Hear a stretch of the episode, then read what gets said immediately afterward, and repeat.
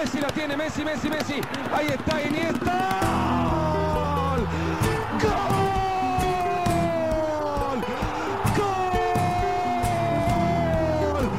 ¡Cerebro! ¡Cerebro! ¡Cerebro Iniesta! Iedereen.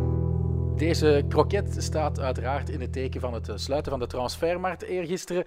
Straks een korte evaluatie van inkomende en uitgaande transfers. Maar eerst wil ik toch wel het transfernieuws van de voorbije weken eh, bespreken. Echt wel de, de blockbuster, hè, Koen? Je zal in maart stoppen bij Eleven en je maakt van een uitleenbeurt aan de Gazet van Antwerpen een eh, definitieve transfer. Doe het eens even uit de doeken voor onze luisteraars.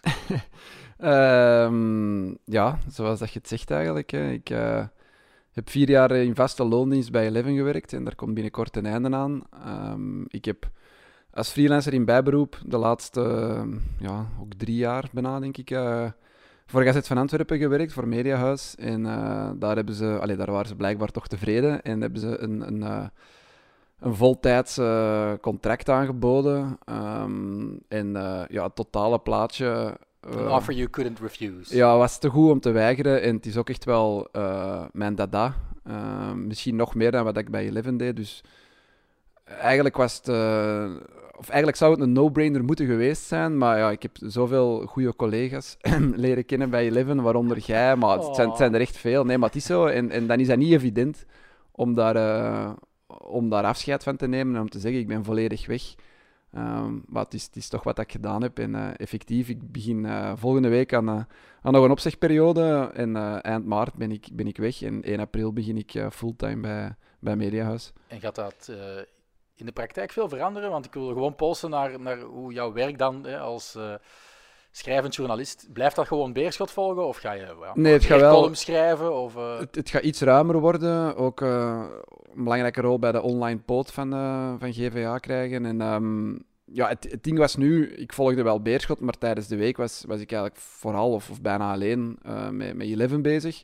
Nu komt er ook veel meer tijd vrij natuurlijk, ook in de week, om, om mij met Beerschot bezig te houden, met Antwerps voetbal in het algemeen, sport in het algemeen. maar, hè, la, la pregunta de Ramon, eh, De de hamvraag.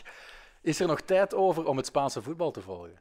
Eh, ja, dat was, dat was nu soms ook al zoeken natuurlijk. Hè. De weekend zit er vol, de week zit redelijk vol. Maar het Spaans voetbal, ja, als er een match is en ik ben thuis, ik, ik zal toch altijd, eh, toch altijd kijken. En, en zeker als Barcelona is, Real Madrid, Atletico, de grote ploegen, die, die pik ik altijd mee. Ja, als je nu eenmaal verslaafd bent aan voetbal en aan, aan het Spaans voetbal, dan, dan, dan doe je dat automatisch wel. Het moeilijkste gaat misschien worden, maar dat was dit jaar eigenlijk ook al een, een vaste afspraak met u. Proberen vast te leggen om, eh, om elkaar te zien en om Ja. een podcast op te nemen. Maar eh, ik ga ervan uit dat dat wel gaat lukken. Ik heb ook de markt afgeschuimd op zoek naar ander talent, maar En? ja, niks gevonden. En ik moet zeggen, we hadden ook geen budget. Dus, eh, Ja. en dan mijn opstapclausule ook nog natuurlijk. ja, ja, ja. nee, maar dikke proficiat, Koen. Ehm, genoeg over jouw eh, privéleven, werkleven eigenlijk. Eh, over naar de wintertransfers. Die vielen eigenlijk een beetje tegen. Hè. Ik heb hier gevonden, in La Liga is er 36 miljoen uitgegeven aan nieuwkomers deze winter. En ook exact evenveel miljoen binnengekomen. Dat zijn, zijn geen cijfers om, om, om van te duizelen. Misschien ook wel een beetje binnen de lijn van de verwachtingen in deze corona-economie. Het is overal een beetje van dat, hè, waar, waar in het verleden een Coutinho voor eh, belachelijk veel geld van Liverpool naar, eh, naar Barcelona ging. Ook Virgil van Dijk was een wintertransfer. Ehm, ja, er waren er altijd wel zo'n paar. Ja, dat staat er nu echt niet in en dat, dat had hij inderdaad wel zien aankomen. Het zijn zo wat ja, obscure huurdeals die werden afgesloten. Links en rechts een klein beetje geld dat werd uitgegeven, maar ja, de topclubs hebben eigenlijk niks gedaan. Nee, Eh, voor ons de meest opvallende was eigenlijk in de Segunda Division. Ja. eh, eh, Nani Di Mata van eh, Anderlecht op eh, huurbasis weliswaar naar eh Espanyol. Die staan tweede in eh, de ranking, drie punten achter leider eh, Mallorca. Dus het zou leuk zijn als hij een belangrijke rol kan eh, spelen in een mogelijkse promotie van eh, de tweede club uit eh, Barcelona. Eh, hij is door de medische test geraakt en ik, ik wil niet grof zijn, maar blijkbaar heeft hij toch nog wel genoeg stukjes kraakbeen. Ja, ik weet niet hoe dat hij er is in geslaagd om eh, die medische test goed af te leggen. Ik weet ook niet of ze in eh, Barcelona weten hoe slecht het met zijn knieën gesteld is. Ja, hij was toch ook eerder al eh, medische test gaan afleggen, denk ik in de zomer bij Metz of zo, ergens in Frankrijk. En daar is hij al teruggestuurd, want dat was eigenlijk ook in kannen en kruiken. En nu blijkbaar ja, in, in, uh, in Espanyol hebben ze niks gevonden. En goed voor, voor die Matta, hè, want uh, hij is toch een rode duivel. Uh, alleen, ja, als je kijkt wie zijn concurrenten zijn, dat is niet mals. Hè. Nee, hij moet daar natuurlijk in de spits afrekenen met een uh, R.D.T. Raúl de Thomas, die, die vorig jaar in de winterstop werd gehad. Dat was zo een dure wintertransfer bijvoorbeeld. 20 miljoen. Ja, van Espanyol. Uiteindelijk heeft hij Espanyol niet in eerste klasse kunnen houden, maar hij, was wel, uh, ja, hij heeft wel heel veel gescoord. En scoort nu ook. Ik denk dat hij op 13 of 14 goals 13 staat. Goals, ja. en, en Vicente Moreno, de coach, die speelt het liefst met één spits. Dus... En dan heb je ook nog eens... Uh, Wei Lu of Lu Wei, hoe moet je het uitspreken? Wu Lei. Ja, de, de Chinese aanvaller.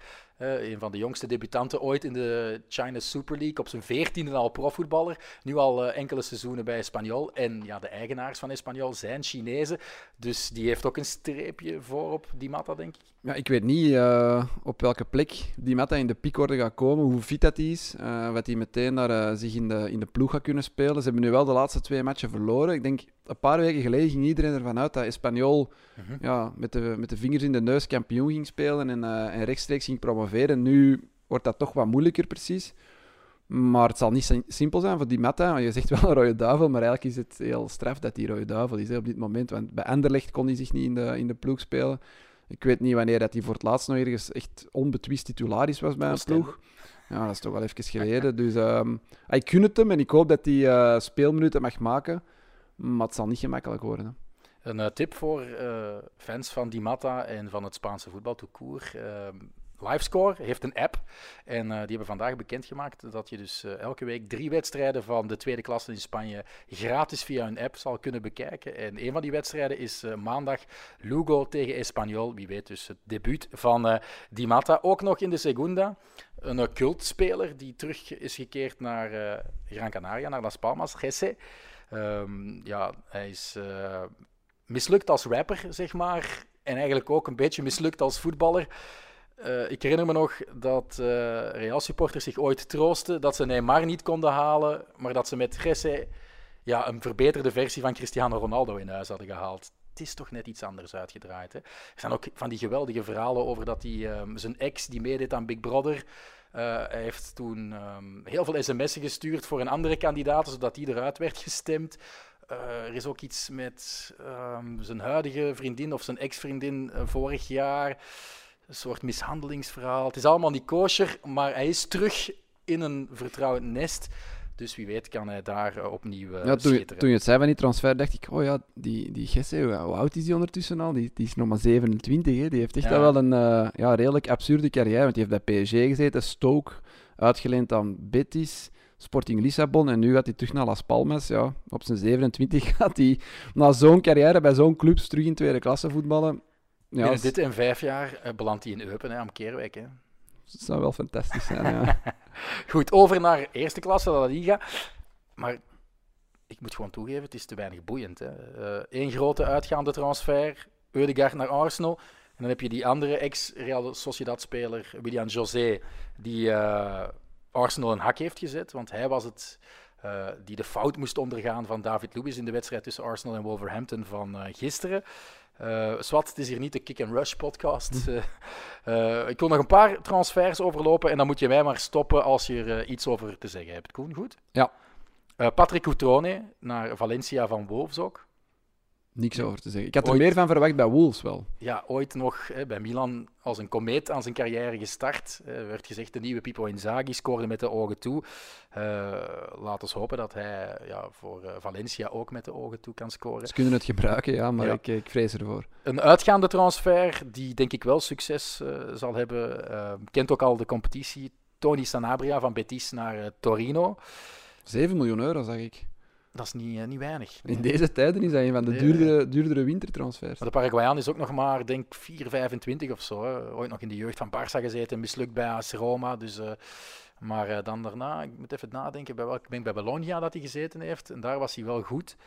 Um, Swat, Ivan Saponic, een geliefkost spits van deze podcast. Is uitgeleend door Atletico aan uh, Cadiz. Heeft al gespeeld ook tegen zijn, uh, zijn huidige werkgever, tegen de, het team dat hem betaalt, toch, tegen Atletico. En heeft Oblak één keer aan het werk kunnen zetten. Maar ik hoop voor hem dat hij meer dan 24 minuten zal mogen spelen voor zijn nieuwe club. Dan... Die gaat die scoren. Die gaat scoren dat wordt een goede duo met Negredo, dat voel je.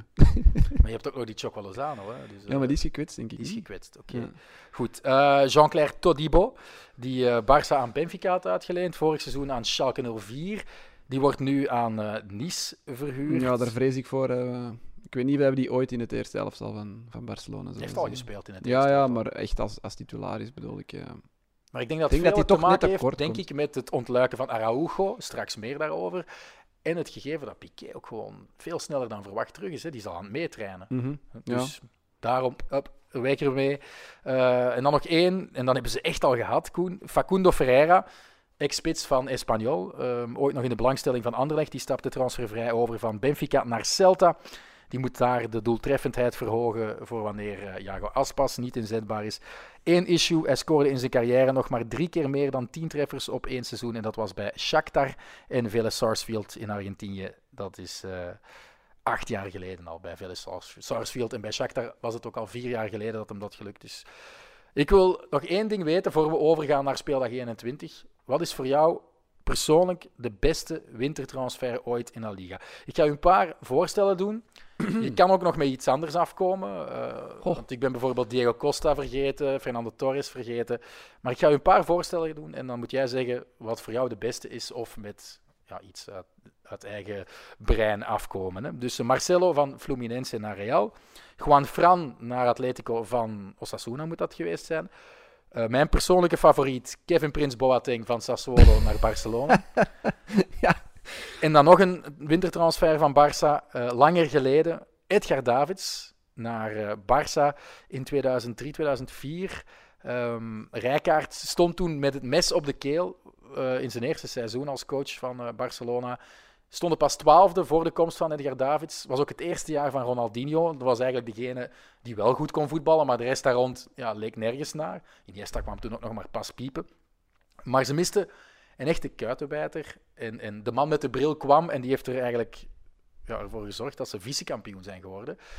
En ook nog boven Real Madrid zijn kunnen eindigen in het klassement. Wat ook wel leuk is natuurlijk voor een Barça-supporter, want Valencia werd toen kampioen. Kies maar.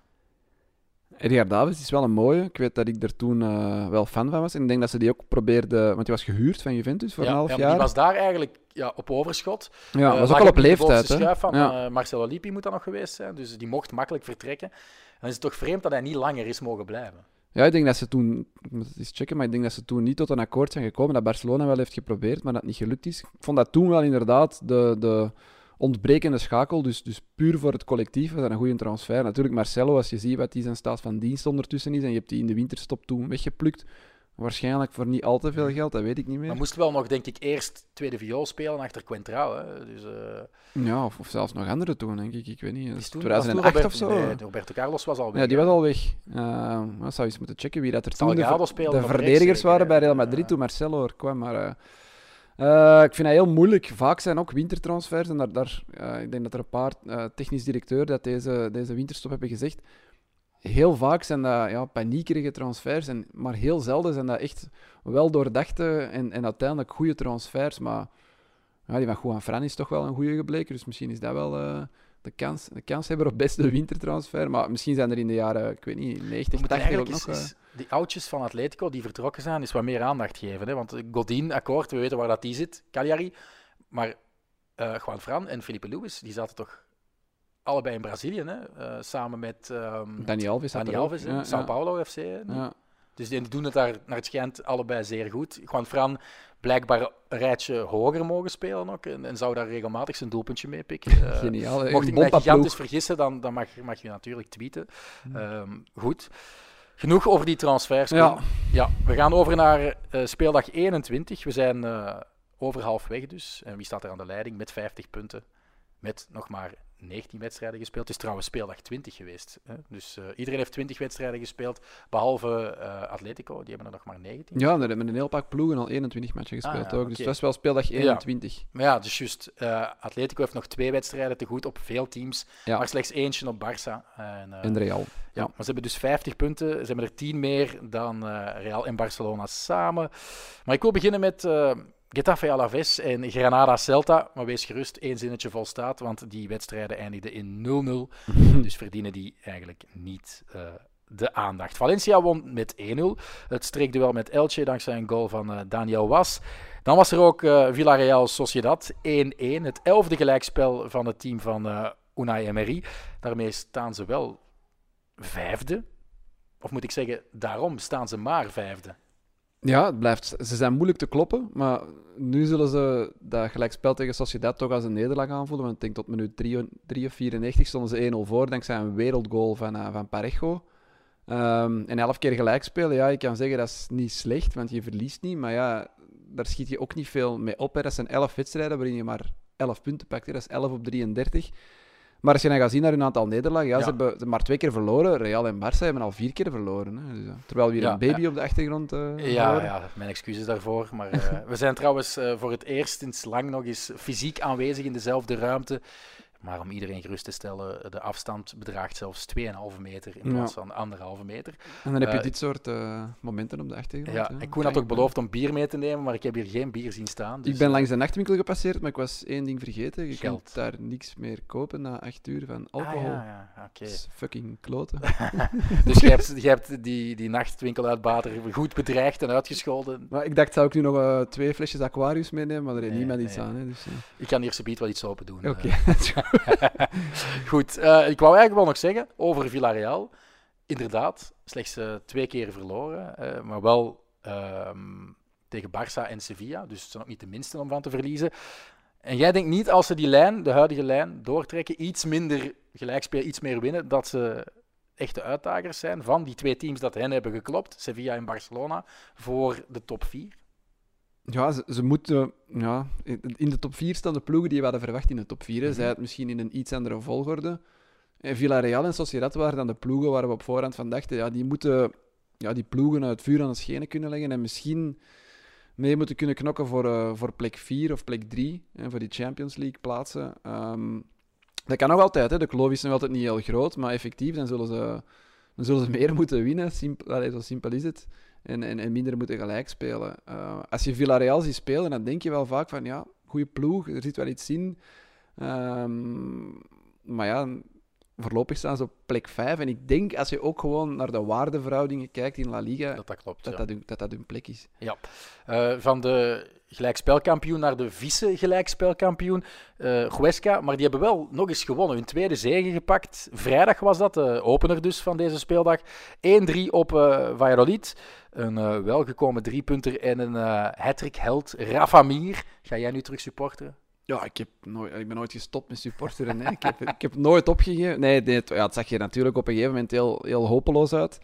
Door deze overwinning ja, doen ze weer mee, maar ze blijven wel laatst. Dus, hebben wel recent nog maar hun trainer gewisseld. En, en Pacheta is nu de man die het voor het zeggen heeft. De mm, man die eigenlijk Elche heeft toen promoveren, is nu degene die uh, Westcar moet inhouden. Ja, pak nu 4 op 6. En, en vooral die overwinning van het weekend, ja, dat is eigenlijk wel tegen een rechtstreekse concurrent. Dat je daar met 1-3 gaat winnen, is, is meer dan die drie punten. Is natuurlijk een, een, een mentale opsteken mm van ja, kijk, het kan. Hè, die ploegen in onze buurt die zijn niet veel beter. We kunnen daarvan winnen. Maar ze um, blijven wel die rode lantaarn en dat weegt. Ze zijn wel iets dichter gekomen, één punt. Ik denk als ze één keer winnen, kunnen ze volgens mij op een veilige ja, plaats staan. Ze staan vier punten van een veilige zeventiende plaats. Dus ze moeten dus meer dan één keer winnen, dacht ik. Maar uw volgende match is uh, tegen Real, dacht ik niet. Dus, ja, je weet nooit. ja. Real recent nog verloren. Straks meer daarover. Eerst nog uh, kort Eibar Sevilla 0-2. Ik wil daar even citeren uit een uh, artikel dat ik in het Spaans heb gelezen in ehm, Sfera Sports. Ik ga het niet in Spaans zeggen, al een geluk, maar wel gewoon de vertaling. Over Fernando Reyes, de ja, blok beton voor de verdediging van uh, Sevilla. We moeten het niet altijd over Jules Condé hebben, of over Enesiri, of over de rol van Ocampos. Maar we gaan gewoon credits geven aan uh, Fernando Reyes. En de quote die ik daar las is de volgende. Fernando is die vriend waaraan je zonder twijfel de sleutels van je nieuwe wagen geeft wanneer je op vakantie vertrekt in de tweede helft van juli. Je vertrouwt hem meer dan jezelf.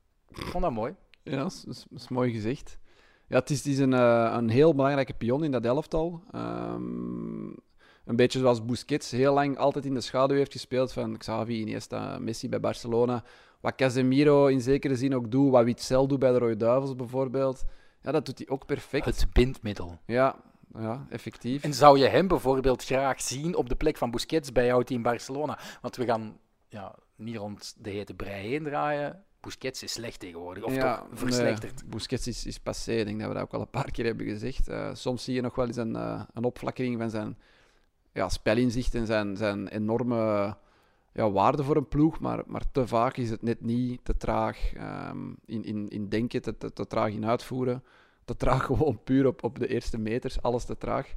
Eh, Fernando, goh, ja, is ook al niet meer van de jongste. Nee, hij is al voorbij de 30, denk ik. Dus, Dus, ik, ik denk maar niet dat... dat- gezien Barça ook niet echt geld heeft om ja, tieners of twintigers te kopen, is dat misschien geen slechte stap. Nou ja, 15 jaar geleden gingen ze zo een, een- ook een, een 30 halen op eh, huurbasis bij Juventus. Hè. Je hebt hem daar straks Ja, ja. genoemd. Dus, dus misschien had dat wel gekund. Als Maar ik, was, ik was eigenlijk nooit wild van die Fernando. Bij Porto eerst eigenlijk ook niet echt zeer opvallend. En dan daarna bij Manchester City. Nee. Iedereen had het over Fernandinho. Ja, en dan heb je, ah ja, die gast die erop trekt en die bijna dezelfde naam heeft. Dat was bij mij een beetje Fernando. Ja, ja, de- effectief. Ze hebben wel nog eh, regelmatig samengespeeld ook. Eh, Fernandinho speelt nu ook af en toe centraal Centrale achterin. ja. ja. Maar dat is al vijf jaar in het verleden. Hè, dus, dat Ja, ja, Heeft wel bij Galatasaray zeer goed gedaan. Dus, maar ja, daar, daar doet ook een Felipe Melo het. ja, dat is niet een dus- referentie natuurlijk als je, als je bij Manchester City, Porto en nu Sevilla. Maar oké, ja, het, is een heel belangrijke speler. eh, en, en effectief, ik weet niet waarom dat je er nu af met die quote, maar ja. Dat zijn van die spelers die dat, die dat inderdaad niet opvallen. Hè. Je gaat Voilà, dus daarom moeten we hier in de podcast af en toe wat aandacht geven eh, voor de meerwaardezoeker. Hè. Verder kijken dan onze neus lang is. Ja, ja. Goed gedaan. Bon, Sevilla heeft zich trouwens als eerste gekwalificeerd voor de halve finales van de Copa del Rey. Levante speelt op dit ogenblik tegen Villarreal. Een streekderby is dat eigenlijk. ja, ik heb het hier openstaan. Zijn het verlengingen? We, Kunnen we live naar penalties? Of, we eh, zitten in minuut 104 en er is nog niet gescoord. Maar eh, op basis van de kansen die ik hier zie, is Villarreal Levante wel volledig aan het wegspelen. Dus, eh, Levante heeft nog niet op doel geschoten en Villarreal 11 komt keer. nog een moment voor El Comandante. en nu kunnen we naadloos over naar eh, Levante Real Madrid. De vierde nederlaag van het seizoen voor Real. Eh Acht, achtste in alle competities. Hè. Dat is Ja. toch veel. Hè. Dat is echt... Ja. Zie dan buiten. Ah nee, fuck, hebben ze net gezegd. Eh, maar goed, Courtois stopte wel nog een penalty. Mooi gestopt van eh, Roger Marti. Had ook eh, een dubbele redding op diezelfde Roger Marti eerder in de wedstrijd. Maar het feit dat Militao David Luiz gewijs al na acht minuten werd uitgesloten, heeft de Madrileense zaak geen deugd gedaan. Hè. Nee, uiteraard niet. Ik denk dat het na acht of negen minuten was. Ik las ergens dat het de snelste rode kaart ooit was voor een veldspeler van Real Madrid in La Liga. Ehm, dus ja, ze komen, Straf. ze komen Met er Sergio Ramos al jaren in die ploeg. Ja, maar die pakt, die pakt meestal later in de match pas een rode kaart. Hè. Eh, er had wel al eens een doelman, denk ik, sneller rood Ja. gepakt dan, dan, eh, dan Militao. Maar oké, ja, als je, wat is het, 85 minuten van de 90 met, met 10 tegen 11 moet. Maar zelfs dan nog verwacht je dat Real Madrid eigenlijk zo'n match naar zich toe kan trekken. Maar je had nooit het gevoel in die match dat Real Madrid daar iets ging halen. Integendeel, het was, het was bijna kans na kans voor Levante. En, en Courtois speelde echt een goede match. Was eigenlijk de enige op niveau bij, bij Real. Eh, maar eh, ja, aan het einde van de rit was het gewoon een verdiende zege voor Levante. Militao is toch echt wel een van Ja. de grootste Miskopen, transfermiskleunen ja. in jaren. Hè. En dan voel je mij misschien al wel komen dat we straks naar Hazard gaan. Maar Mm. Militao kostte de helft van Hazard, centrale verdediger, die het echt niet kan waarmaken. Hè. Nee, het probleem natuurlijk bij een verdediger is dat als je dit soort dingen doet, dat, is, dat heeft rechtstreekse gevolgen. Ik bedoel, je mag wel eens een kans missen of je statistieken als aanvaller mogen tegenvallen, maar als je echt gewoon ja, een rode kaart pakt in een, vroeg in de match of je scoort een ongoal of je hebt echt ja, doelpunten, zijn- tegendoelpunten zijn uw schuld, dan wordt er heel snel naar u gekeken. Zeker als uw prijskaartje Ja. zo hoog was en er echt wel En verwachtingen ze hebben ook waren. geprobeerd hem te slijten hè, deze winter. Hè. Maar eh, Niemand het prijskaartje was te hoog. Dus. Ze gaan daar nooit kunnen, kunnen voor terugkrijgen wat ze ervoor betaald hebben, denk ik. hè. Dus eigenlijk is dat erg. Die, die, die heeft niet eens zoveel gespeeld, maar als hem speelde, greep hem zijn kans niet. Integendeel. En, en nu, ja, die rode kaart, hij is nu geschorst. Ze hebben dat nog proberen aanvechten, denk ik, maar de schorsing blijft staan. Ik moet wel zeggen, hij kreeg eerst geel, hè. En de VAR is tussengekomen en heeft er rood van gemaakt. Is iets voor te zeggen, want Varane stond er vlak naast. Was hij echt de laatste man? Was dat echt een doelrijpe kans dat alleen door Militao daar kon afgenomen. Het is ook niet dat hij die, die aanvaller in twee uh, maait. Hè. Hij, Nee, hij nee. komt niet uit met zijn stappen en denkt dat hij een per ongeluk aanloopt. Of Ja, zo. ja, maar dat Maar is vergelijkbaar inderdaad met David Lewis en, en voor eh, de liefhebbers van de Pro League, eh, die afgelopen weekend op Kortrijk zaten, of naar Kortrijk keken. Daar is Timothy de Rijk ook uitgesloten, eh, Ja, omdat dat- hij een eh, doorgebroken speler met nog een centrale verdediger die eventueel nog kon bijsluiten, neerhaalde en toch rood kreeg, omdat hij echt aan het broekje trok. Dus als je echt niet voor de bal gaat, dan moet een scheidsrechter buiten de 16 altijd rood rekenen. Technisch gezien ging, ging Als het een dog zo is, hè? dus eh, denying an obvious goal-scoring opportunity. Ja, technisch gezien ging Militao niet voor de bal. Hij hij had helemaal geen intentie om, om de bal te spelen. Hij, hij loopt gewoon die speler aan en met, met zijn eigen stappen volgens mij niet goed uitkomt. Dat is zo... Ja, ik, vind dat, ik vind dat heel streng om daar als VAR de re- scheidsrechter te komen overroelen en van die gele kaart en rode kaart te maken. Het was Maar ook niet de beste week van eh, de scheidsrechters in Spanje en de VAR. Want we hebben het, denk ik, nog in de vorige podcast eventjes gehad. Of, eh, over Matteo Laos in die mistwedstrijd. Dus Ilara Mendy, wij allebei daarover eens dat hij de tegenstrever Sydney niet raakt. En ehm, er is een reviewcommissie in Spanje. Dat is bij ons niet meer het geval in België. Maar die heeft dus hem voor twee wedstrijden geschorst, denk ik. Ondanks het gegeven dat ehm Real Sociedad protest had aangetekend, in beroep was gegaan. En de formulering, ik heb die ook op Twitter gegooid, maar je hebt het zo druk gehad dat je dat misschien gemist hebt. Ik heb dat gemist. Ja, dus eh, ze zeiden ehm, dat eh, het heel terecht was dat Real Sociedad als redenering had aangevoerd dat het zeer twijfelachtig was dat Ilaramendi de tegenstrever raakte. Maar na het herhaaldelijk, herhaaldelijk bekijken van de beelden konden ze dus niet met 100% uitsluiten dat hij hem niet had geraakt. Oh nee. En dat is de reden dat ze dus bij de beslissing van de scheidsrechter. Dus je moet nu als ploeg eigenlijk kunnen aantonen Ja, dat de scheidsrechter echt een fout heeft gemaakt. ja, en dat je dus zelf, Je moet zelf moet bewijzen bewijzen komen. op beeld ja. dat je Oh. niemand hebt geraakt. Dus dat slaagt echt op niks.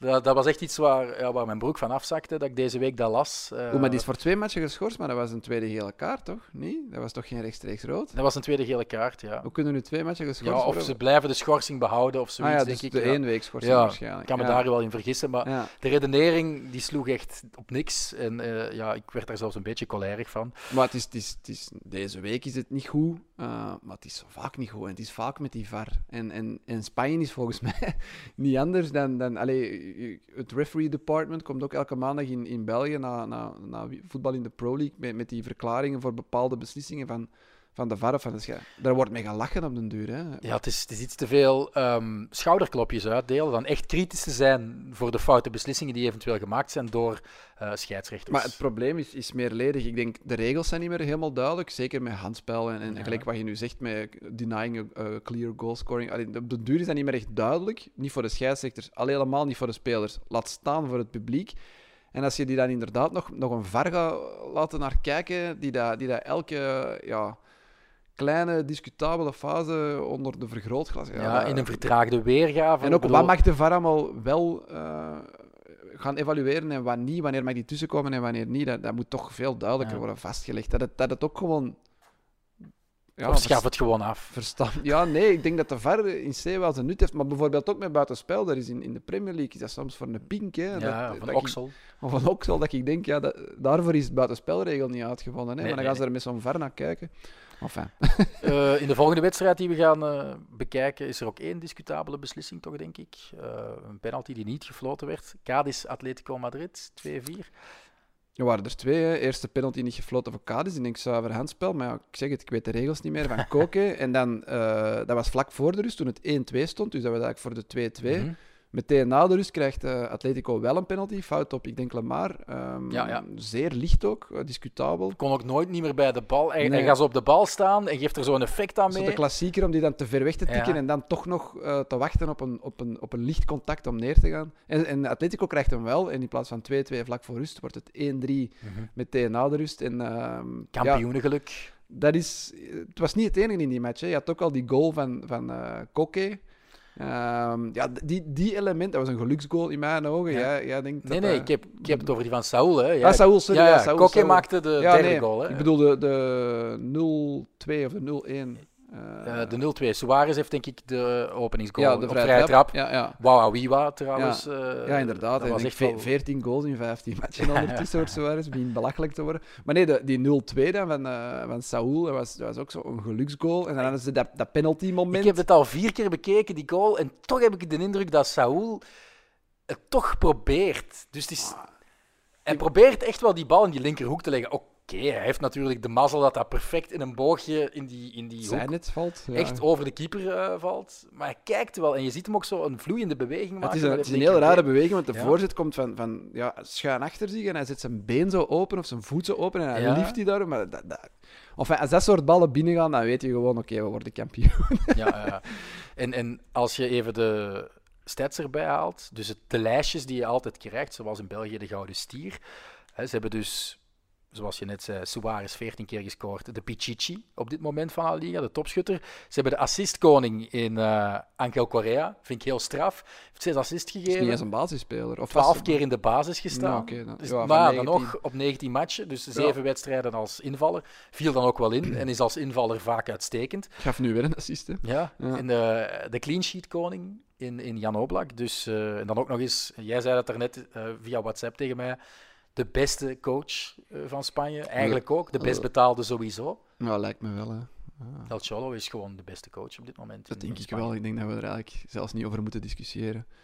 Nee, het is echt straf wat ze doen. Hè. Ze hebben Maar nu wa- 50 punten na 19 speeldagen. Kunnen we nu eventjes hot take gewijs, die partido partido bullshit van Simeone Nee, gewoon, nee, ja, dat schuiven we helemaal weg. En dit gaan ze niet meer afgeven. Nee, deze geven ze niet meer af. Deze geven ze niet meer af. Ze hebben nu 15, denk ik, van hun laatste 16 matchen gewonnen. Ehm, Ze hebben thuis maar één keer verloren. En dat was op 1 december 2019. Dus op twee jaar tijd, maar allee, anderhalf jaar tijd. Maar één keer verloren in competitieverband thuis tegen Barcelona. Ze hebben in een jaar tijd, en dan vanaf deze 3 februari geteld, maar één keer verloren in competitieverband tegen Real Madrid. 2-0, ja. Ze hebben vorig jaar ook in januari wel verloren van Real. Maar dat zijn er ook maar twee, hè? dus eh, sinds januari 2020. Dus dat zijn fenomenale cijfers. Oké, vorig seizoen waren zij misschien wel de gelijkspelkampioen van La Liga. Dit seizoen niet. Ze trekken het altijd over de streep op een of andere manier. Eh, het voetbal is mooier om naar te kijken. Ze scoren meer. Eh, ja, ik zie ze dit gewoon echt niet meer afgeven. Dus Ik, zelfs corona, denk je, en het gokschandaal van Trippier, dan denk je, oei oei, oei oei, dit kan hem misschien wel drie, vier, vijf punten kosten.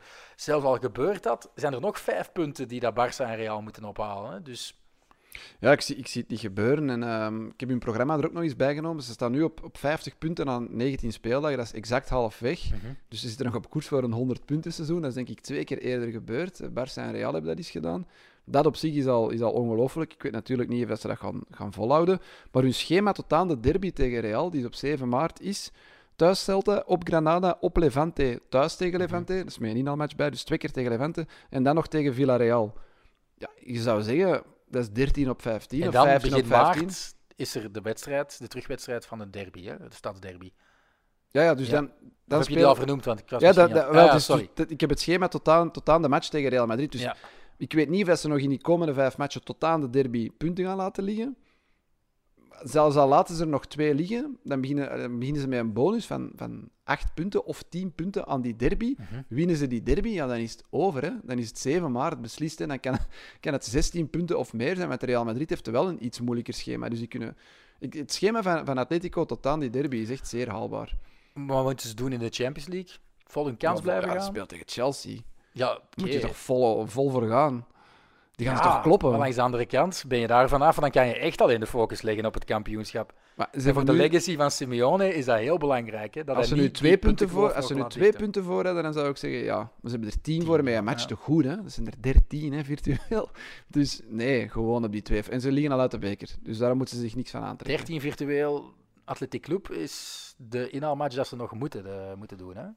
Ja, ja. Dus dat is degene die ze achterstand hebben op ja, Barcelona. maar ik, ik zeg net, ze winnen 15 van hun laatste 16 Ja. matchen. Ze hebben alleen verloren op Real. Dat was echt een off-day. En ze winnen zelfs matchen ik waarin ben dat- zeer optimistisch. Ik verschiet ervan dat jij ook zo optimistisch Ja, bent. ik ben aan het. Ja, maar ik heb nu weer die match gezien op Cadiz en ik denk dan... Het zit eigenlijk niet mee. Dat is best wel een moeilijke match. Maar al de elementen in zo'n match vallen, vallen goed en dat is al een paar keer gebeurd. En vooral de voetballers waar we vroeger niet van zeiden van wauw, die zijn fenomenaal, die zijn ineens keigoed. Hm. Savic Ja, de verdedigers zijn echt, echt goed, hè. Ja. en dan nog Hermoso, dat is volgens mij ja, dat is beste- de beste, beste ja. verdediging, centrale verdedigingstrio van Spanje op dit Nou, moment. veruit, hè. komt niemand in de buurt. Hè. En dan nog heb je ja, Carrasco in een goede dag supergoed als linker wingback. Je hebt nu wel Trippier, maar die zijn in februari ook terug normaal gezien. Dus ja, dan recupereer je die. Ja, Verjalco, dat is echt wel een verloren zaak. Maar vooral Eh, voorin, hè. ze hebben Suarez, ze hebben Correa, ze hebben Joao Felix. ehm, ja, het is... Corona positief nu, maar ja, misschien is dat ook maar voor twee, drie weken dat je die dan niet kan gebruiken. Dus, eh, en Marcos Llorente, hè, die, die Ja, het die schitterend blijft doen. ja. Dus, eh, Ik denk, het- enige waar hun, denk, als er echt iets gebeurt met, met ja, Koke, Saúl of Luis Suarez. met Saúl denk ik niet dat, dat Simeone op dit moment erg vindt. Want die, die staat niet op zijn hoogste treden. Nee, dat is hè, waar. dus, Dat is ook straf, hè, dat je iemand als Saúl. Ja, Ja. die vindt dat zelf waarschijnlijk dik kut. Maar, Maar eh, ik vind dat heel kut. denk ik. Nee, nee, Eh, maar. eh, Ik denk ah, het ergste wat er kan gebeuren is Suarez, die een nieuwe knieblessure oploopt of zo. Ja. Want Moussa Dembele, de ehm, Frans-Malinese Dembele, niet de Belgisch-Malinese Dembele, die ehm, was goed in zijn eerste seizoen bij Lyon, maar in zijn tweede, ja, veel Ja. blessureleed ook gekend, minder gespeeld. gewoon de backup. Achter de paai. Dus, dus is dat een goede backup? Ik weet het niet. Eh, beter dan Diego Costa? Ik weet het ook niet. Dus ik hoop echt voor de titelkansen wie- dat er niks gebeurt met, met Suarez. Wie is de backup voor Benzema? Mariano Diaz. Wie is de backup voor... eh, oh, wie zat er in de spits bij Barça? Braithwaite. Braithwaite of zo. Dus ja, dus ja, de backup van, van Suarez is nog altijd beter dan, Dat is waar. dan de Dat is backup waar. van de Eigenlijk is dat team gewoon beter uitgebalanceerd. Ja, Als je gewoon naar die banken kijkt, Lucas. Torreira, eh, ik zei daarnet al, eh, Saúl, dan heb je nog eh, Herrera, de Mexicaan, Condogbia, zijn allemaal Correa, belangrijke... Correa en Carrasco zitten ook nog vaak op de bank. Ja, die komen ja. er vaak in. Hè. Dus dat, ja, dat is inderdaad... Eigenlijk is dat een veel betere kern, of een meer uitgebalanceerde kern, wat eigenlijk een schande is voor Real en Barça, want die hebben veel meer middelen. Maar Atletico heeft een, een meer uitgebalanceerde kern op dit moment. En En, we gaan ervan uit dat ze Ja, kampioen spelen. Oké, over naar eh Barça, want daar valt me altijd wel eh, wat over te vertellen. Ze wonnen hun wedstrijd tegen Atletiek, revanche gepakt dus eh, voor die verloren finale van de Supercoppa. Ik vond het zeer jammer dat mijn co-commentator Gilles de Bilde nog nooit van de band Orsay gehoord had. Dus Geen Bilbao fan. Ik denk het wel, maar misschien niet eh, zo fan van het kattengejank van Asier Maar Villa hij Libre. heeft het ook super druk. Hè. Ik dacht dat hij eh, rechtstreeks van Anderlecht naar eh Ja, ja. Eleven moest komen. Straffe toeren. Straffe toeren. ja. Ik wil weten hoe snel dat hij gereden heeft met zijn Ik, zei in mijn commentaar, teleportatie heeft ervoor gezorgd dat hij Ja. zo snel in het Camp Nou is Ik heb het geraakt. gehoord. Ik heb het gehoord. Eh, eh, goed, Messi was in de eerste helft redelijk tot zeer goed. Een beetje minder in de tweede. Eh, voor die geweldige vrije trapgoal probeerde hij te scoren met de borst. Mijn eh, overenthousiaste, slecht geïnformeerde zelf zei... Dat heeft hij volgens mij nog nooit gedaan. Bleek Ik achteraf... denk dat hij dat eens in een finale heeft gedaan. Van, eh, Die heeft het zelfs twee keer al gedaan. Maar wel niet rechtstaand. Dus echt de borst draaien en zo deviëren. Twee keer op dezelfde manier door te duiken naar de bal toe. Ja. En dan de, de, de voorzet eigenlijk verwerken door hem heel even op zijn borst te raken binnen. Ook bewust, hè. Eén keer deed hij het inderdaad in de finale van het WK voor clubs tegen Ja. Estudiantes. Ah, Maar hij heeft het eh, twee jaar eerder gedaan tegen Valencia in de Primera Division. Dus eh, nu begin ik ook te twijfelen, want ik heb al vaak gezegd, ook in mijn commentaar, dat hij nog nooit een Olympische goal gescoord heeft. Maar Dat heeft hij nog nooit ja, gedaan. vandaar denk dat hij dat zo vaak probeert. Ook, hè. Dus, eh. Niet zo vaak als Holtzhauser. Die probeert het nog Ja, vaker. maar Holzhauser wil dat dan weer doen in het Olympisch Ja, Stadion. dat gaat dus- hem lukken ook, denk ik. Goed. Nee, nee, ja, de, de, de- Messi was inderdaad niet, niet fabuleus, maar eh, als je dan achteraf, dan komen ook weer die statistieken van, van vrije schoppen. Hè. Hij heeft het zo geperfectioneerd de, de laatste jaren. Ehm, de meest opvallende was sinds 2018, zit hij nu aan 21, dus dat zijn er gemiddeld 7 per seizoen. En het seizoen is nog, nog maar halfweg Hij heeft er een handvol gescoord vorig seizoen. Maar dan, de laatste was toen tegen Osasuna. En heeft hij er 61 pogingen over gedaan om er een nieuwe te scoren tegen Granada. Dus ehm, dat is 20 dagen geleden of zo. eh, in die 1-4 zegen. eh, over de grond. Ja. En nu heeft hij er nog eentje gescoord. En tussen die eh, twee vrije trapdoelpunten zaten maar twee pogingen die niet binnengaan. Dus van zijn laatste vier pogingen waren er twee ja, binnen. ja. Ja. Dus hij kan Ja, maar als je dan ook gewoon die statistieken ziet van de specialisten de laatste drie jaren sinds 2018, dus Messi op 21 en dan het gat met de tweede, ik denk dat Ward Prowse was of, of, of. Dybala met 8 of zo. En als je dan ook ziet Cristiano Ronaldo in diezelfde periode 1. Ja, die, maar Die die zijn er heeft, gewoon 20 minder. Die heeft één die vrij heeft trap eentje met. Portugal gemaakt, denk ik. En dan denk die eentje met Juventus. Nee, heeft er, heeft er wel eens één met Ah, Portugal die met en Portugal Juventus. was nog voor 2018, Ja, denk ik. Ja. Dus eh, hij heeft het moeilijker. En hij heeft ook gezien dat eh, Messi tot op één vrije trapgoal is ja, genaderd. gaat erover, hè. Normaal gezien scoort wel, er bijna geen. Ik zeg het, 1 op 3 jaar. En Messi scoort er 21 op Die 3 mocht jaar. vroeger ook de vrije trappen niet nemen. Hè. Toen was het dan Ronaldinho en, en Xavi. En Ja, is waar. zal er misschien ook een paar genomen hebben. Ik Maar... denk dat hij dat echt pas sinds een jaar of vijf, zes, dat hij er echt veel is aan, aan scoren. En nu de laatste jaren is dat echt eh, absurd geworden. Eh, van En waar het is, ook eh, en zo. het is ja. besmettelijk, hè. Suarez heeft het nu ook overgekregen. Ja. Ook wel opvallend, nog eens even terug naar die vrije trapgoal van Suarez.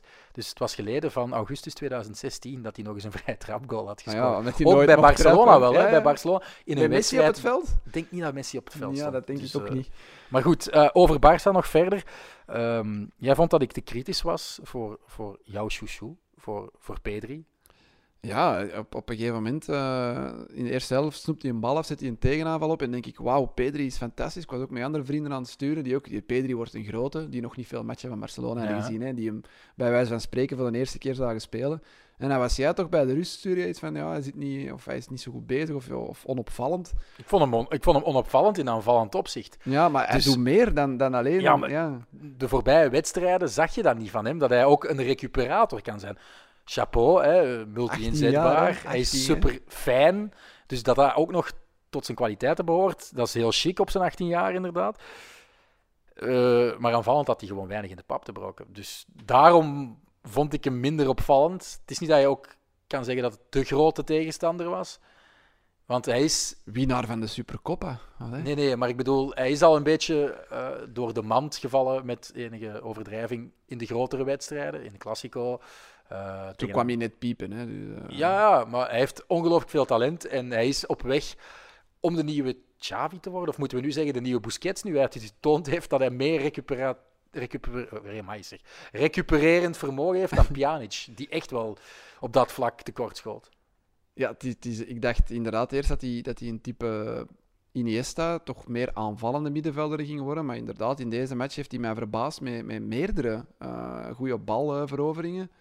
Waardoor dat je begint te denken, ja, hij heeft toch ook iets van Xavi, hij heeft toch ook iets van Busquets. Hoewel ik hem toch liever over op het veld zie. Maar ik zeg nogmaals, hij is 18 jaar, speelde vorig jaar in tweede klasse bij Las Palmas. Hij is gewoon op dit moment, denk ik, als je Messi wegrekent en misschien ook Frenkie de Jong, die aan een goede periode bezig is, beste speler bij, die, bij Barcelona, hè, bij die club. Hè. je ziet Super wel het belangrijk. voetbalintellect. Hè. Ik bedoel, Vooral dat, hè. En ze hebben aan een knipoog genoeg, bij wijze van spreken, om elkaar te vinden, Messi en Pedri. Dus die zoeken elkaar ook op. En, en dat zegt veel natuurlijk over een 18-jarige die pas komt piepen, die pas zijn eerste seizoen Ik denk op dat, het allerhoogste niveau ik denk dat Messi zo geen tien spelers kan opnoemen in zijn carrière Nee. dat hij is tegengekomen waarmee hij inderdaad met Die één, klik, hè, ja. die klik heeft waarmee dat hij met één beweging of één, één geste genoeg heeft om te weten wat hij gaat doen.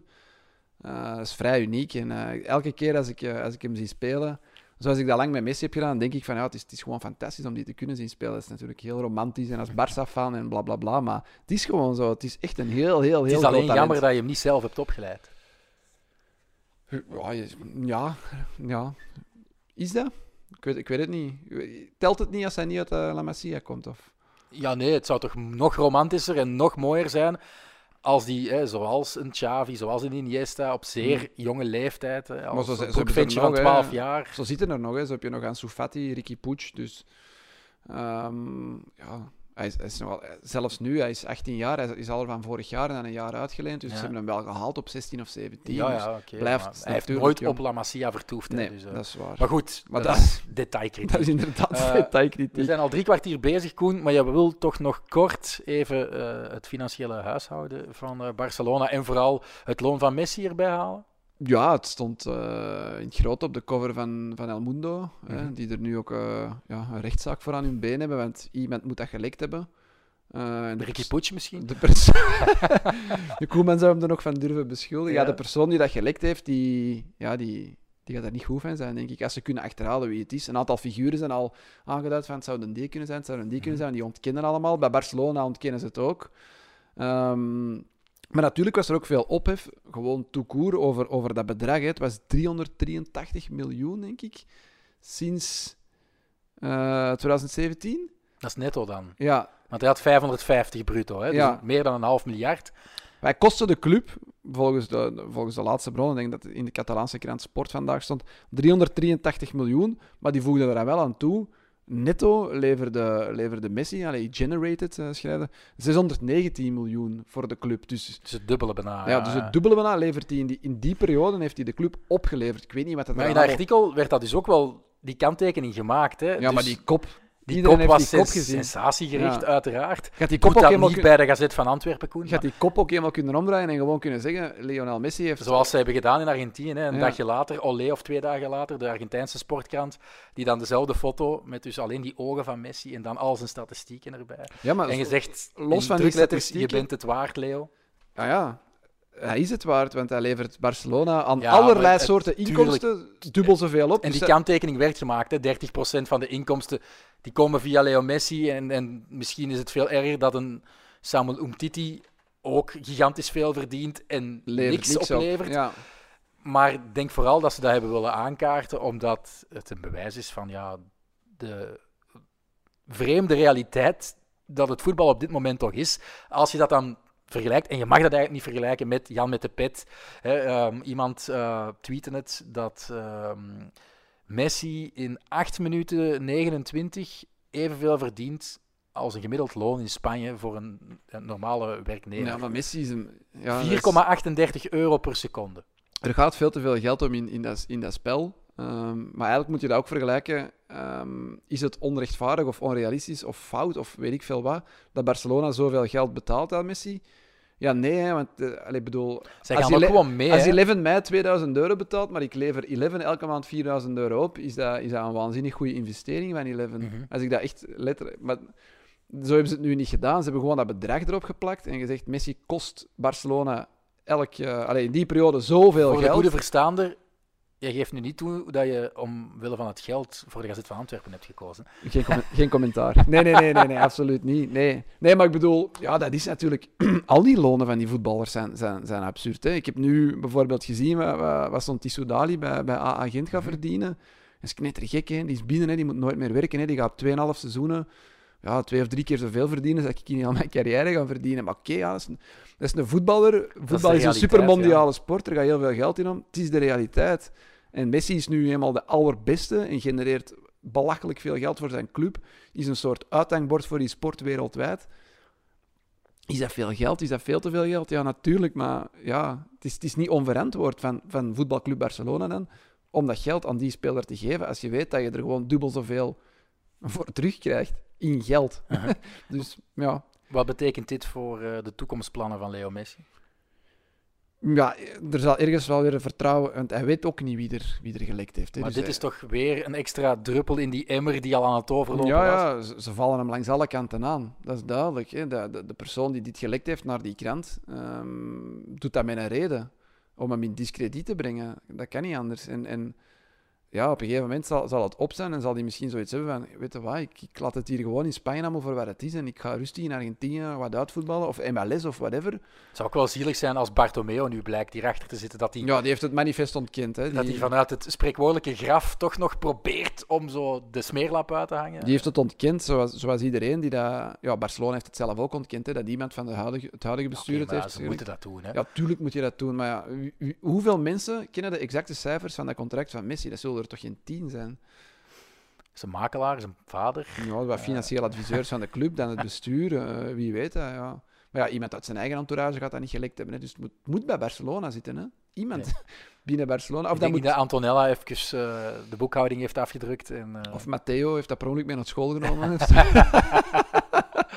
de leerkracht zegt zo'n contract liggen. voor, Oei. ja. Nee, ja, de, de, de lek moet bij Barcelona zitten, denk ik. Kan bijna niet anders. En dan is dat enorm schadelijk voor het vertrouwen van, van Messi weer naar zijn eigen club. Hè. En Messi gaat ook de krant natuurlijk eh, dagvaarden. Hè. Niet alleen Ja. de persoon die het gelekt heeft, gaat, eh, als ze die ooit vinden, gaat ervoor boeten. De krant gaat ook wel boeten. Hoewel dat die natuurlijk... Ja, dat is, dat is technisch gezien uw plicht. Hè. Als je zo'n informatie krijgt... Het is schrijnend Ja. eh, dat het werkwoord in het Spaans filtrar eigenlijk perfect samenvat van wat het seizoen van Barça tot, dit, tot op heden heeft gebracht eigenlijk. Je had heel dat lekverhaal rond Ricky Puig over de opstellingen eh, en de ruzie dan met Koeman. Er is al ook heel veel ehm, informatie ook die Koeman liever niet had zien verdwijnen uit de kleedkamer, heel gemakkelijk bij Sport en Mundo Deportivo geraakt. En nu ook weer ja, Messi, uh, dat hij wilde vertrekken al, dat werd ook waarschijnlijk nogal redelijk gemakkelijk uh, geopenbaard, voordat eigenlijk men wilde dat dat openbaar gebracht werd. En nu dit, dus... Ja, is... Er zijn altijd figuren gebaat met, met het openbaar maken. En die lekken zijn altijd wel bewust. Dat is zoals in de politiek, dat lekt niet zomaar per ongeluk uit. Nee, maar dat zegt Zoiets wel dat het sportief echt ja, niet loopt. Nee, nee, dus, dat, dat, er ook van alles speelt. Uh, in die bestuurskamer, je hebt natuurlijk die verkiezingen van de nieuwe voorzitter die weer zijn uitgesteld. Iedereen heeft daar persoonlijke belangen bij. En, en het, het is jammer voor de club Barcelona dat dat allemaal ja, zoveel aandacht krijgt. Het is logisch natuurlijk, hè, want het is smeug en... Uh, journalisten en, en, uh, en ook de mensen kieken daarop. Hè. Ja, dat, dat, is nu helemaal zo. Maar vanuit economisch standpunt, en dit misschien om af te sluiten, je weet dat Barcelona meer dan een miljard schulden heeft. Ze moeten op korte termijn 730 miljoen aan openstaande schulden afbetalen aan verschillende clubs, omdat die transfers onder andere op termijnen zijn eigenlijk vastgelegd. Dus schijven moeten die betalen. Dus je hebt 730 miljoen schulden die meteen moeten afbetaald worden, of toch een deel daarvan. Want ik denk als je niks doet, dat La Liga en de Financial Fair Play gaat ingrijpen. En Messi zijn contract loopt af. Ja, die gaat niet voor de helft van wat hij nu verdient een nieuw contract tekenen. Hè. Ik bedoel...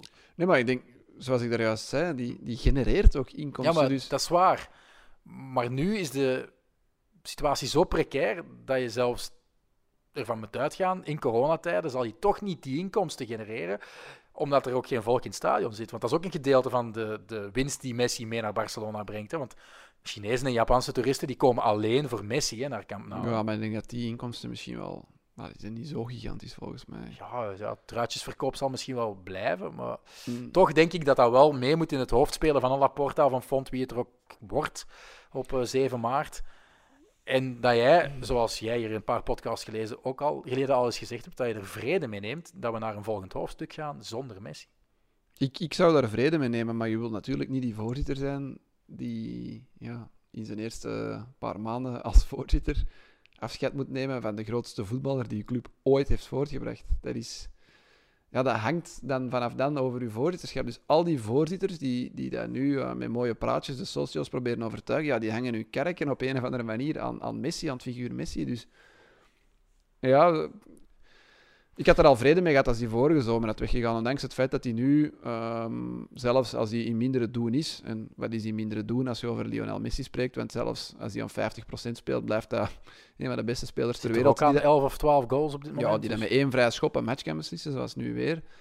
Um, maar je, je ziet en je voelt wel dat het niet meer de Lionel Messi is van, van pakweg vijf jaar geleden die dat echt met kop en schouders erbovenuit stak. Het is, trouwens, het, nog het is trouwens wel al gebeurd, hè, wat je daarnet zei. Van, je wil niet de voorzitter zijn die moet starten met ja, het vertrek van Messi in zijn eerste weken. Ja, de voorganger van Laporta, Gaspar, die begon ook met meteen ja, het verlies van Luis Figo naar de grote rivaal. Dus het is al eens gebeurd. Ja, maar dat is van een veel andere... Oké, dat is... Dat lag op dat moment ja, heel gevoelig. Ja, dat is waar. Omdat Real Madrid was. Ja, en Luis Figo was ook het uithangbord van, uh, van Barca. Ja, maar Luis Figo had hoeveel jaar bij Barcelona gespeeld. Oké, okay, dat was een goede speler. het is niet, het is niet, van een andere orde, ja, maar het lag minstens, minstens even gevoelig, omdat je natuurlijk niet die, die, die Messi-verafgoding uh, had hè, op dat moment. Dus. Het is dat, het is echt verafgoding. Hè. Het is, uh, voor, voor een Barcelona-supporter ja, je gaat die nooit een slecht woord horen, zeggen over Messi. En die gaan die altijd goed praten. En zelfs al speelt hij een zeikmatch, gaan die zeggen: Oh, Messi, we hebben Messi weer gezien. Was fantastisch. Hè? Je moet dat natuurlijk uh, iets nuchterder kunnen bekijken. En, en als je het heel nuchter bekijkt, hij wordt 34 deze zomer. Het beste begint er stilaan af te... Allee, het doet nog wel fenomenale van de klok ja, tuurlijk, geweldige dingen. Tuurlijk, maar hij deed dat met nog meer regelmaat van de klok voordien. En, en zijn standaard lag zo absurd hoog. Ik bedoel, 50, 60 goals per seizoen was, was gewoon normaal. Ja, dat, dat, dat, dat gebeurt nu niet meer. Dat gaat ook niet meer. Dus ja, uh, hoe romantisch of hoe romanticus ik ook ben op dat vlak, ik zou er absoluut vrede mee kunnen nemen dat, dit het laatste seizoen met Messi is bij Barcelona. Zeker weten. We gaan uh, op die mooie woorden afsluiten, want we zijn al 53 uh, minuten bezig. Uh, Koen neemt er geen vrede mee dat dit het laatste seizoen van Croquetta is, by the way. want hij is weg naar de Gazet van Antwerpen, maar hij is eigenlijk gewoon nu steeds vaker dichter in de buurt bij mij.